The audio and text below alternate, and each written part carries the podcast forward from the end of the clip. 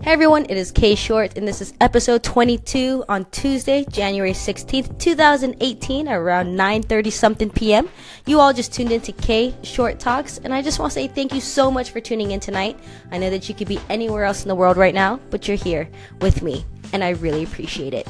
So, if you haven't had the chance to check out yesterday's episode, it was about being a visionary and that the worst thing to have is sight with no vision. So, make sure to go check out that episode if you haven't. But today is about bending and not breaking, and it was inspired by, unfortunately, my complicated moving situation. So basically, I didn't put in a 30 day notice. Unfortunately, verbal doesn't count as written, and I was unaware of that. Course, they're going to tell you, go read the contract, but really, who reads those long contracts in the first place? So I put in my 30 day notice today, and they were telling me that I have to still pay for the additional days after my lease of the 30 day notice. So that's about like $240. And so I was thinking, am I going to stay here for two weeks or am I just going to take the plunge, get out of here when my lease is done, and move to Tucson? So, for any average person, they would probably really be frustrated. And don't get me wrong, I'm usually very frustrated in this situation too.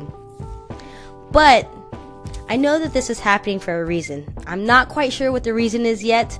I don't know if it's going to happen within the next two weeks, within the next 30 days, or if it's going to happen when I move to Tucson, or it may not even happen within this next year. I don't know. But sometimes we get so caught up in our plans and our vision, just like my yesterday's episode, that we don't allow it to just come into fruition. We stress about every detail and how it's supposed to be perfectly played out in our head. And when it doesn't, it becomes disappointing. But if we put everything in place, this goes here, that goes there, and the time finally arrives, we have to just let it play out on its own. And if something unexpected shows up, we gotta be like water and bend, not break. So even though my moving plans aren't going as planned, I'll take it as I'll take it that it's happening for a reason and that I just gotta bend to my current reality.